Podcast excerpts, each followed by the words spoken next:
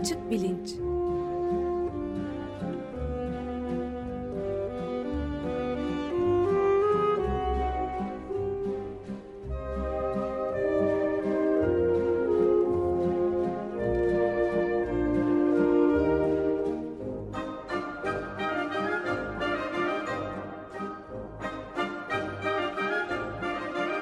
Güven Güzeldere ile bilim ve felsefe sohbetleri.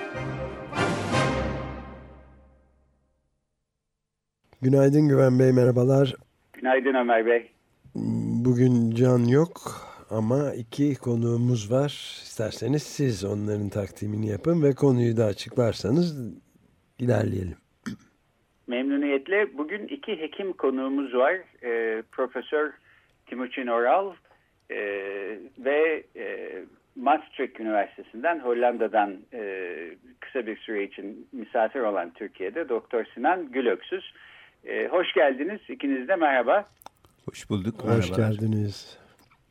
İki hekim konuğumuz var. İkisi de psikiyatrist. Çünkü psikiyatrinin e, tedavi etmek için uğraştığı tek hastalık olmasa da belki en yaygın hastalık olan depresyondan konuşmak istiyoruz bugün. E, önemli bir e, hastalık. Genellikle yanlış anlaşılan bir hastalık olduğunu da görüyorum. E, bir de bunların üstüne e, birkaç ay önce T24 sitesinde gazeteci Metin Münir e, birbirine bağlı dört makale yazdı depresyon üzerine. Orada çok e, ciddi suçlamalar ve ithamlar var. Hem psikiyatriye genel olarak depresyonu anlamamak ya da yanlış anlamak üzerinden hem de daha özel olarak Türkiye Psikiyatri Derneği'ne. E, bu programın ana konusu bu e, suçlamalar değil fakat e, oradaki sorular e, ve e, tespitlerin de bir kısmına değinmek istiyoruz bu programda. E, ben konuklarımı tanıtayım. E, Doktor Sinan Gülöksüz e, Hollanda'dan e, ziyaret ediyor demiştim. Maastricht Üniversitesi'nden e, şizofreni üzerine çalışmalarını sürdürüyor. E, Profesör Timuçin Oralı e, bütün Açık Radyo dinleyicileri tanıyor olsa gerek. E, radyonun ilk yıllarında e, Engin Geçtan'la Dünya Hali programını yapmıştı. Daha sonra yakın zamanlarda Şenol Ayla ile birlikte Sanat Uzun İlham Sonsuz'u yaptı bir süre. Şimdi Şenol Ayla kendi başına o programı götürüyor ama Timuçin Oralı da yeniden program yapımcısı olarak e, programda göreceğimizi umuyoruz. E, Uludağ Üniversitesi Tıp Fakültesi'nde e, lisansını aldıktan sonra Bakırköy Ruh ve Sinir Hastalıkları Hastanesi'nde e, ihtisasına başlıyor. E, Timuçin Oral 2003'te Raşit Tahsin Duygu Durum Merkezi'ni kurduktan sonra klinik şefi olarak çalışıyor. Emekli olduğu 2009 yılına kadar e, bu merkezin sorumluluğunu yürütüyor. E, bir yandan da Yeditepe, Boğaziçi, İstanbul Ticaret Üniversitesi gibi üniversitelerde ders vermişliği var. E, pek çok uluslararası kongre bildirisi, makalesi, kitapları var. Harvard Review of Psychiatry dergisinin Türkçe yayın editörlüğünü yapmışlığı var. E, bir de az önce söylediğim konuya bağlı olarak e, Türkiye Psikiyatri Derneği'nin genel başkanı olarak e, görev yapmakta. Dolayısıyla e, bu konuda Metin Münir'in yazdıklarına cevap vermek için de en yetkin e, isim kendisi. Ben konuklarıma yeniden hoş geldiniz diyorum ve şöylece depresyon konusuna girelim e, diye düşünüyorum. E, de, depresyon, depresyondayım diye bir şarkı vardı. Bir Türk pop müziği şarkısı belki hatırlarsınız birkaç sene öncesinde. O depresyonun nasıl yanlış anlaşıldığının belki iyi bir örneğiydi diye hep düşünüyorum. Çünkü hı. işte biraz morali bozuk olan, mutsuz olan, kafası bozuk olan, e, karamsar bir dönemine denk gelmiş olan insanlar kendisini belki depresyonda gibi düşünebilir. Bundan daha ciddisi ve daha önemlisi fakat e, depresyonun bundan ibaret e, bir şeymiş gibi, bir duygu haliymiş gibi, gelip geçici bir duygu haliymiş gibi görülmesi, bir hastalıkmış gibi belki görülmemesi.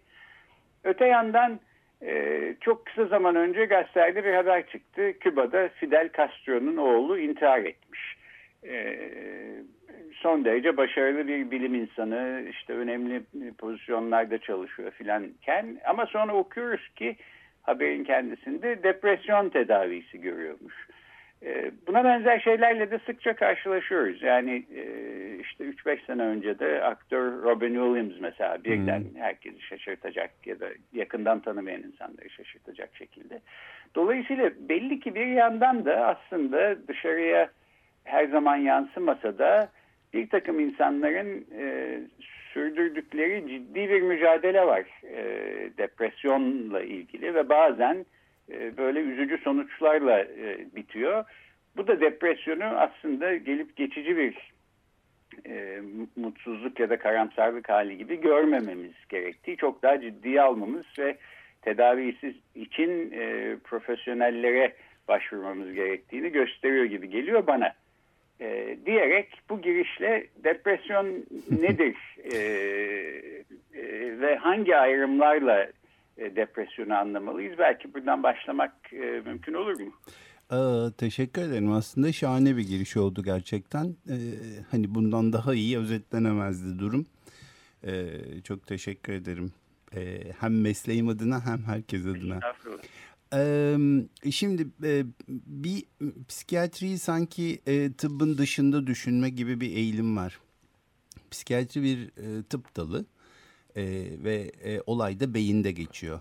Dolayısıyla tıptaki genel prensipler psikiyatri için de geçerli. Dolayısıyla depresyonda aslında eğer bir analoji yapacak olursak belki e, bir semptomlar bütünü olarak tıptaki benzer e, sendromlara benziyor. Mesela gastroenterite çok benziyor. İshal, bulantı, kusma ile seyreden hatta bazen ateş de yapabilir bir tablodur o e, ishal olduğu zaman e, insanlar bu eşittir mutlaka hastanede yatarak tedavi edilmesi gereken bir durum olarak algılanmaz. Bazen basitçe besin zehirlenmesine bağlıdır. Bazen basitçe işte e, sıradan soğuk algınlığına ve virüse bağlıdır. Bazen de kolera ya da tifoya bağlıdır örneğin. Dolayısıyla depresyondur deyip geçtiğimiz zaman bir hakikaten e, bir duygu durumu ifade etmek için de kullanılıyor. Ama majör depresyon dediğimiz şey psikiyatride bir hastalığın adı ve o hastalığın da işte belli ölçütleri var.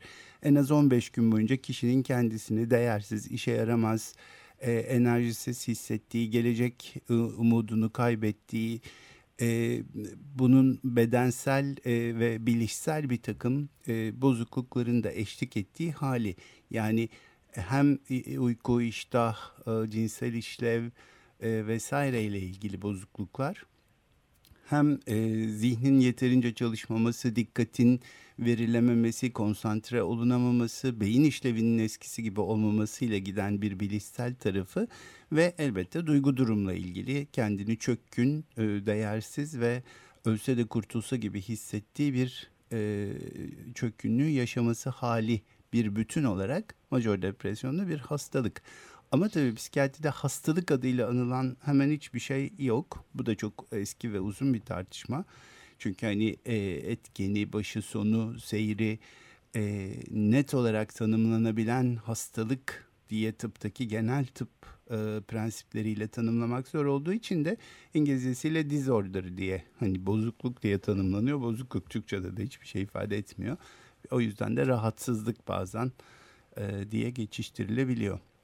Sonuçta depresyon e, bir sendrom ya da bir semptomlar bütününün adı ama bir kısmıyla da hakikaten ciddi bir hastalık, e, bir e, klinik antite. Evet, biyolojik şeylere de bağlı evet, olduğunu çok... söylemiştiniz. Evet. Evet yani ondan da bir iki e, kelimeyle bahsedebilirsek. Şöyle bahsedelim psikiyatrideki bütün hastalıklar tesadüfen e, tedavisi bulunmuş hastalıklar. E, psikiyatrideki en eski tedavi ilaçla bakacaksak en eski ilaç tedavisi benle yaşıt. Yani 1950'lerin sonu 60'ların başında bulunan ilk ilaç e, eğer klorpromazini alacaksak o 58'de ki Fransızlar buldu. Metin Münir Amerikalılar buldu diyor ama Fransızlar buldu.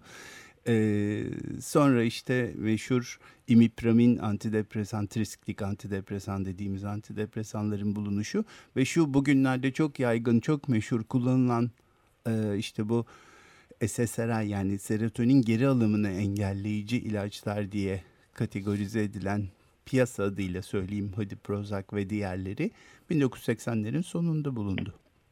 Çok yeni yani her şey. Ee, bulunduğu sırada şu fark edildi.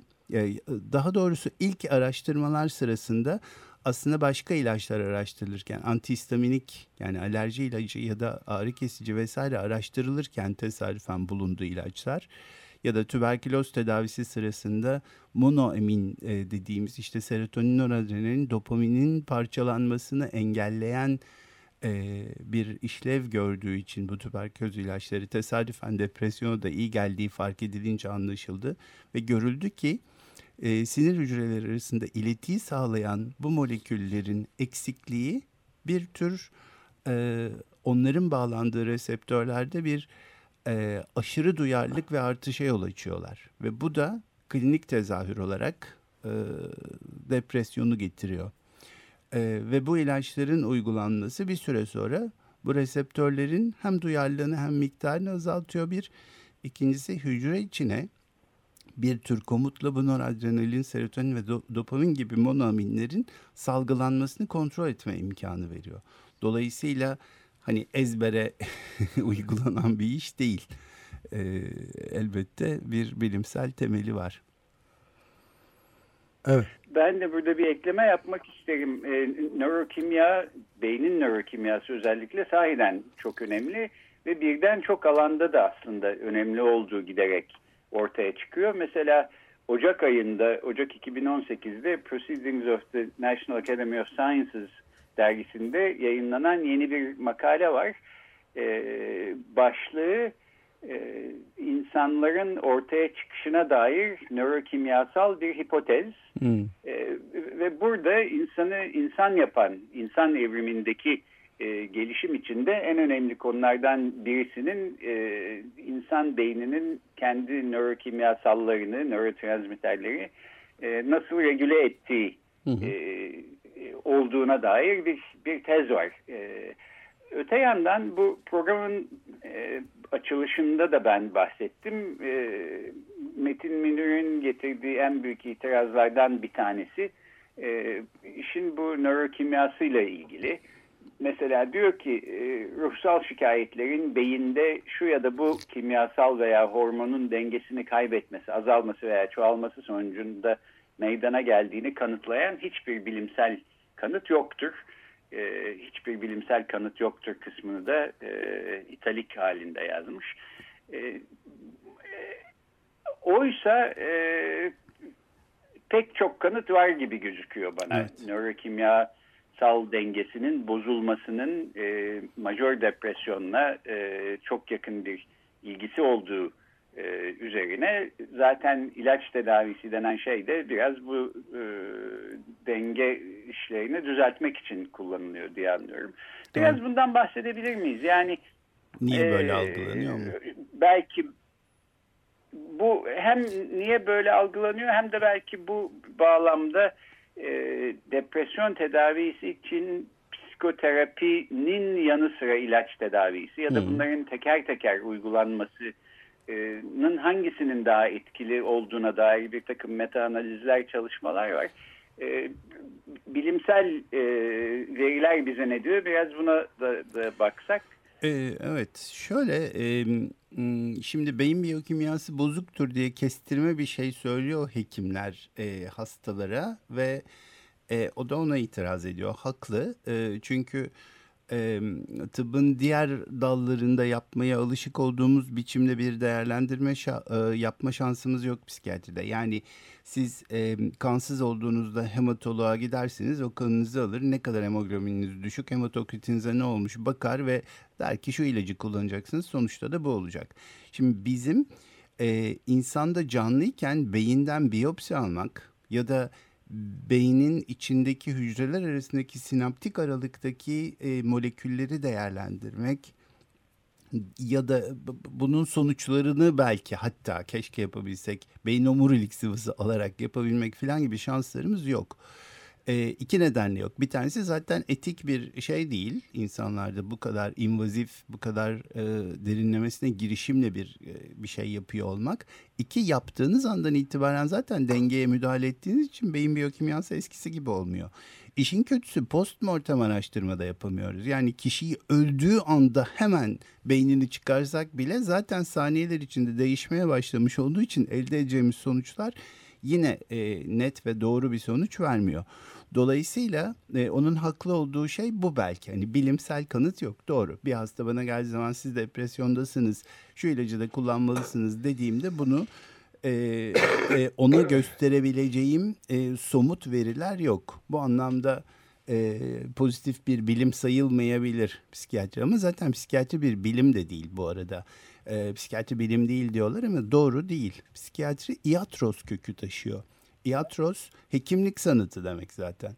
Bilim olan nöroloji veya psikoloji onlar bilim alanları ama psikiyatri bu bilim alanlarına dayanarak e, yapılan bir e, hekimlik sanatı. Tıpkı pediatri gibi. Hani çocuklarla ilgili pek çok başka ya da işte tıbbın diğer dalları var ama çocuk hekimleri de aslında o bilgilerini çocuklar üzerinde bir sanat olarak uyguluyorlar. Dolayısıyla belki haklı olduğu bir şey bunun yeterince iyi anlatılamıyor olması.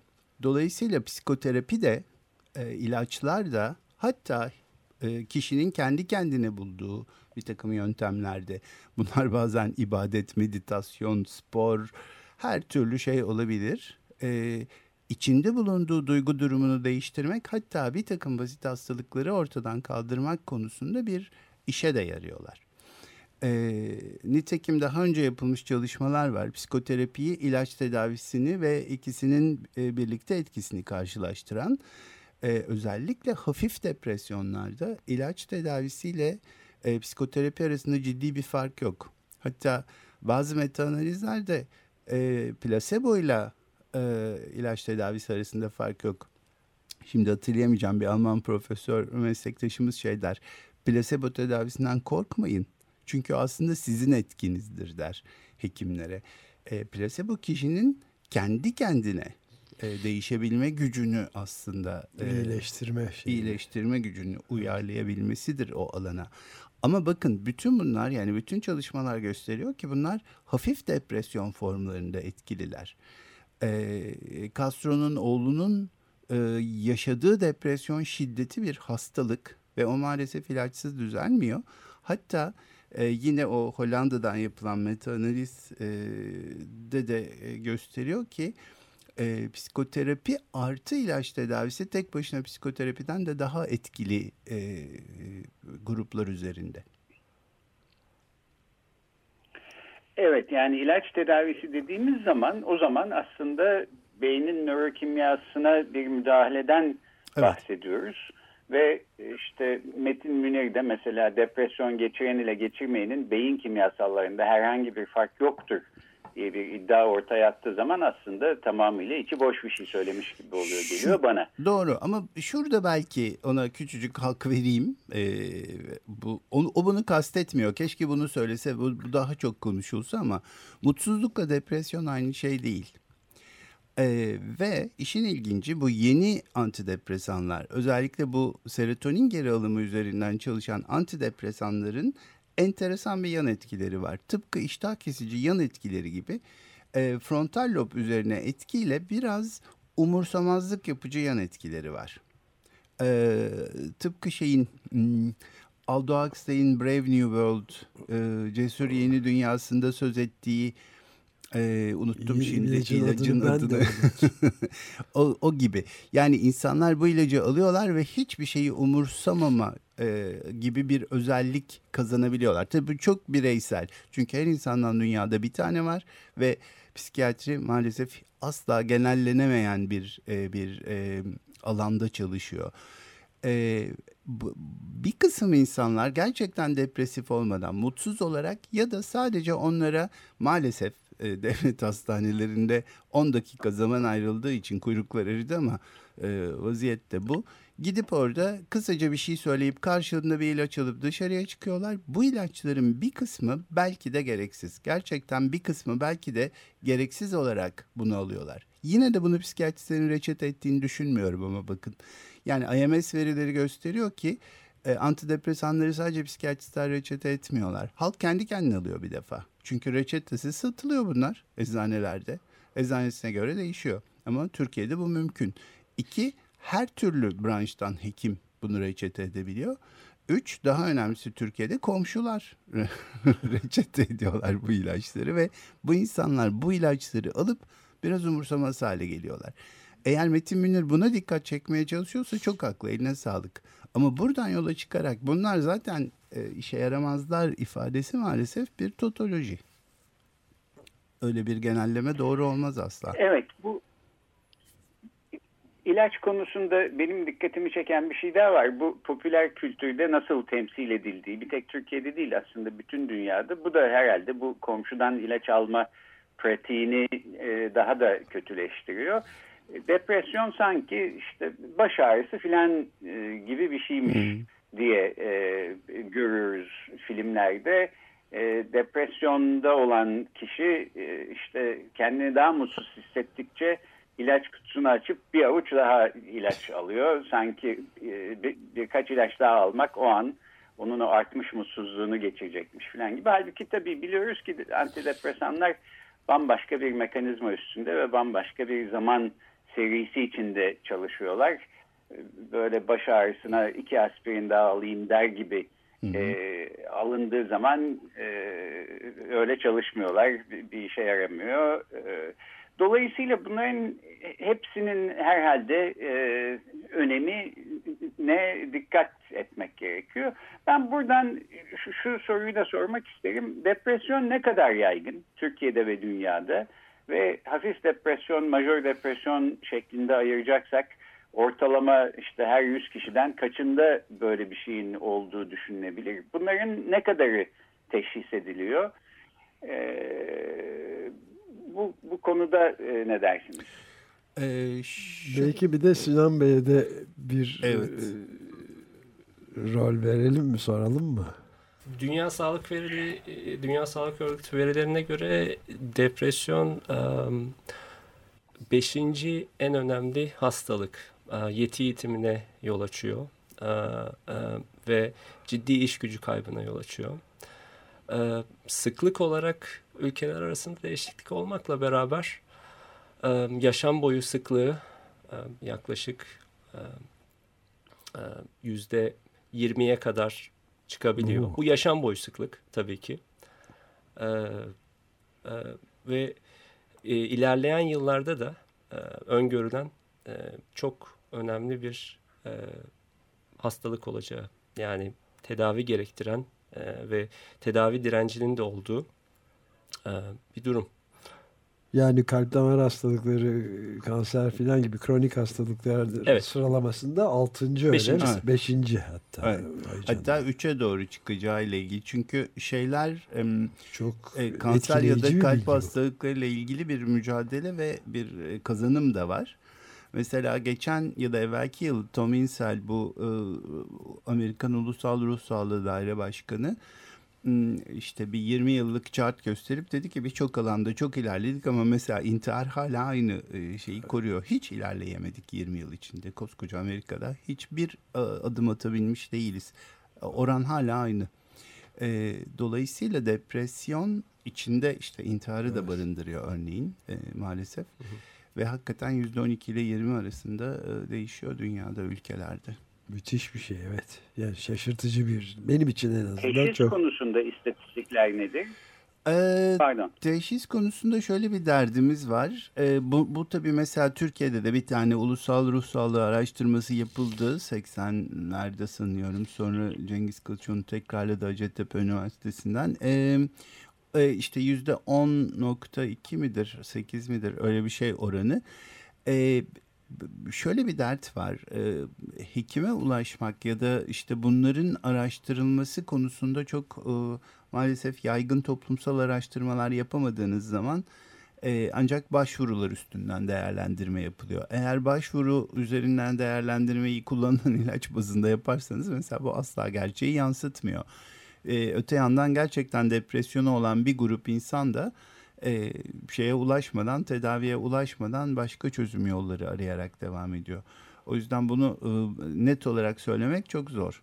E, ama mesela daha biyolojik olan e, manik depresif hastalık yani bipolar olan tek uçlu değil de iki uçlu e, hastalığı alacaksak ele bu yüzde bir ila iki arasında değişiyor bütün dünyada.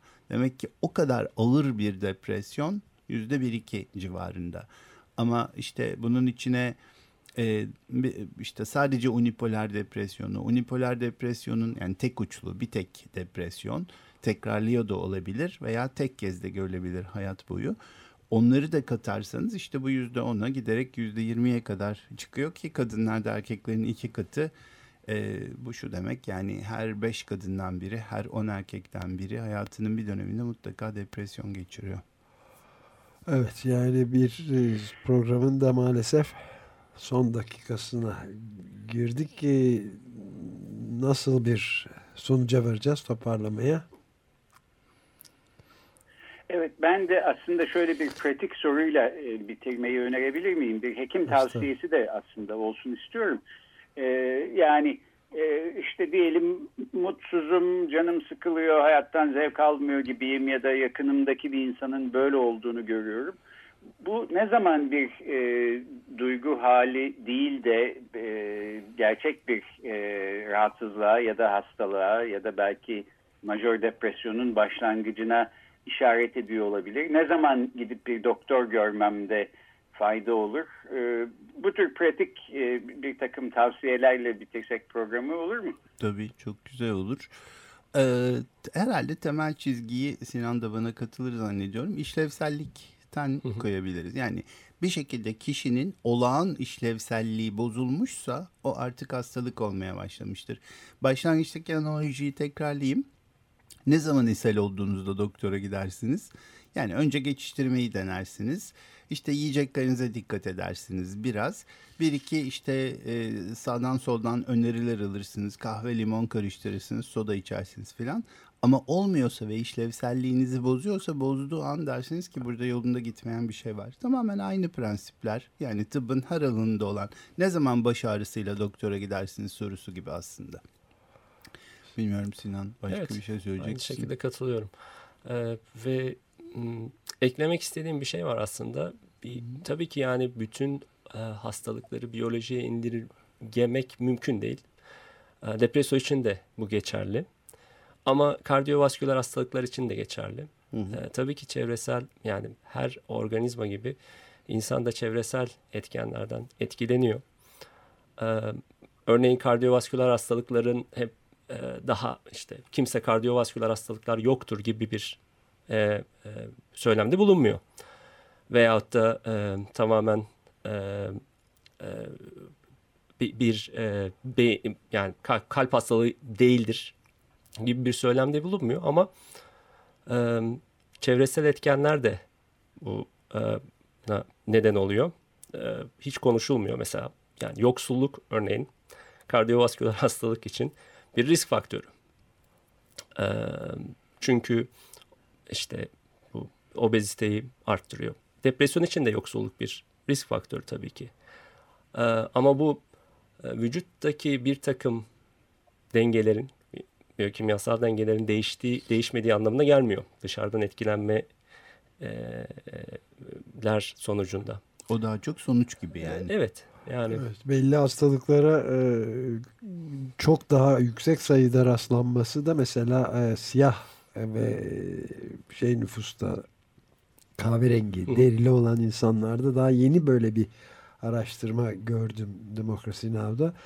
Dört katı filanmış mesela. Bu tamamen sınıfsal bir şey. Yani Tabii yoksullukla ilgili çok önemli bir şey sizin yani söylediğiniz. Şu an hani yoksullukla ilişkili obezite bundan 200-3 yıl önce 300 öncesine gidersiniz. Yoksulluk nütrisyonel yetmezliğe, e, e, nütrisyonel yetmezliğe yol açıyordu. Tam tersine zengin kesim, zengin sınıf evet. e, obezdi. E, ama yani bu bunu hiç tartışmıyoruz. Hiçbir zaman e, bir yazıda işte e, kalp hastalığı yoktur, kalp hastalığı biyolojik değildir e, gibi bir tartışmaya girilmiyor ama depresyonla ilişkili tabii ki diğer faktörleri de göz önünde bulunuyoruz ama e, gerçekten bu kadar kanıtı e, inkar etmek e, bir sorumsuzca diye düşünüyorum açıkçası. En kibar şekliyle.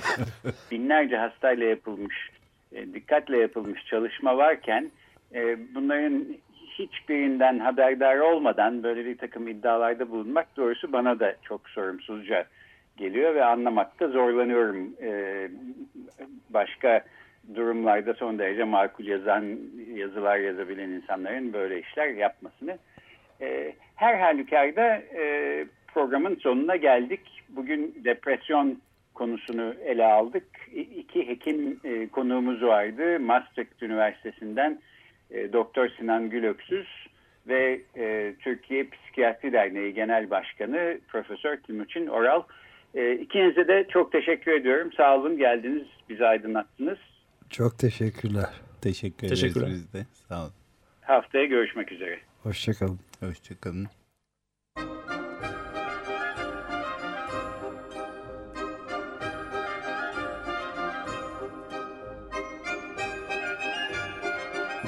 Açık bilinç.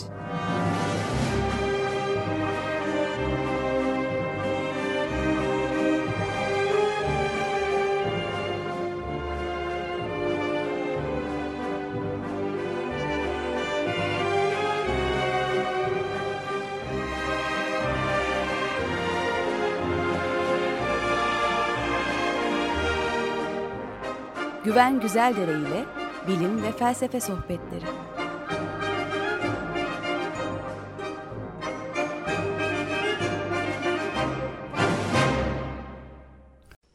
Açık Radyo program destekçisi olun.